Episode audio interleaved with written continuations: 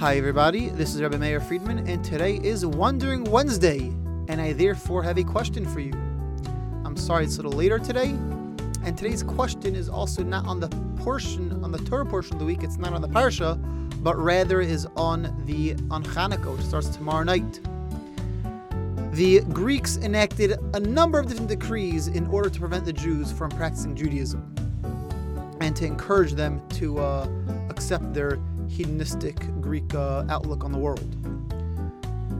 They outlawed Shabbos, no keeping Shabbos. They outlawed Bris Milah, no circumcision, no Torah study.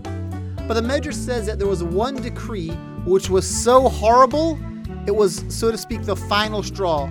This was a decree which darkened the eyes of the Jewish people, says the Medrash.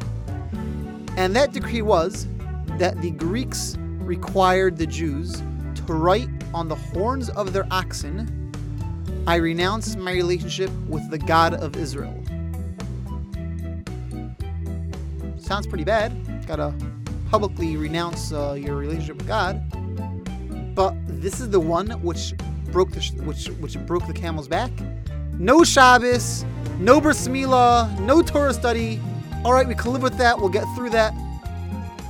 Make us right on the horns of our oxen. I renounce my relationship with the God of Israel. Wow, now we can't function anymore.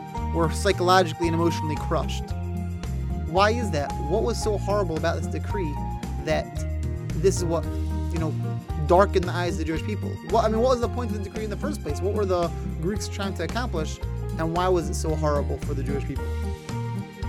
That is the question I have for you. As always, I'd love to hear your thoughts and ideas on it. Feel free to text me, WhatsApp me. Looking forward to hear from you. And later on today, I will share with you an answer that I heard a few years back.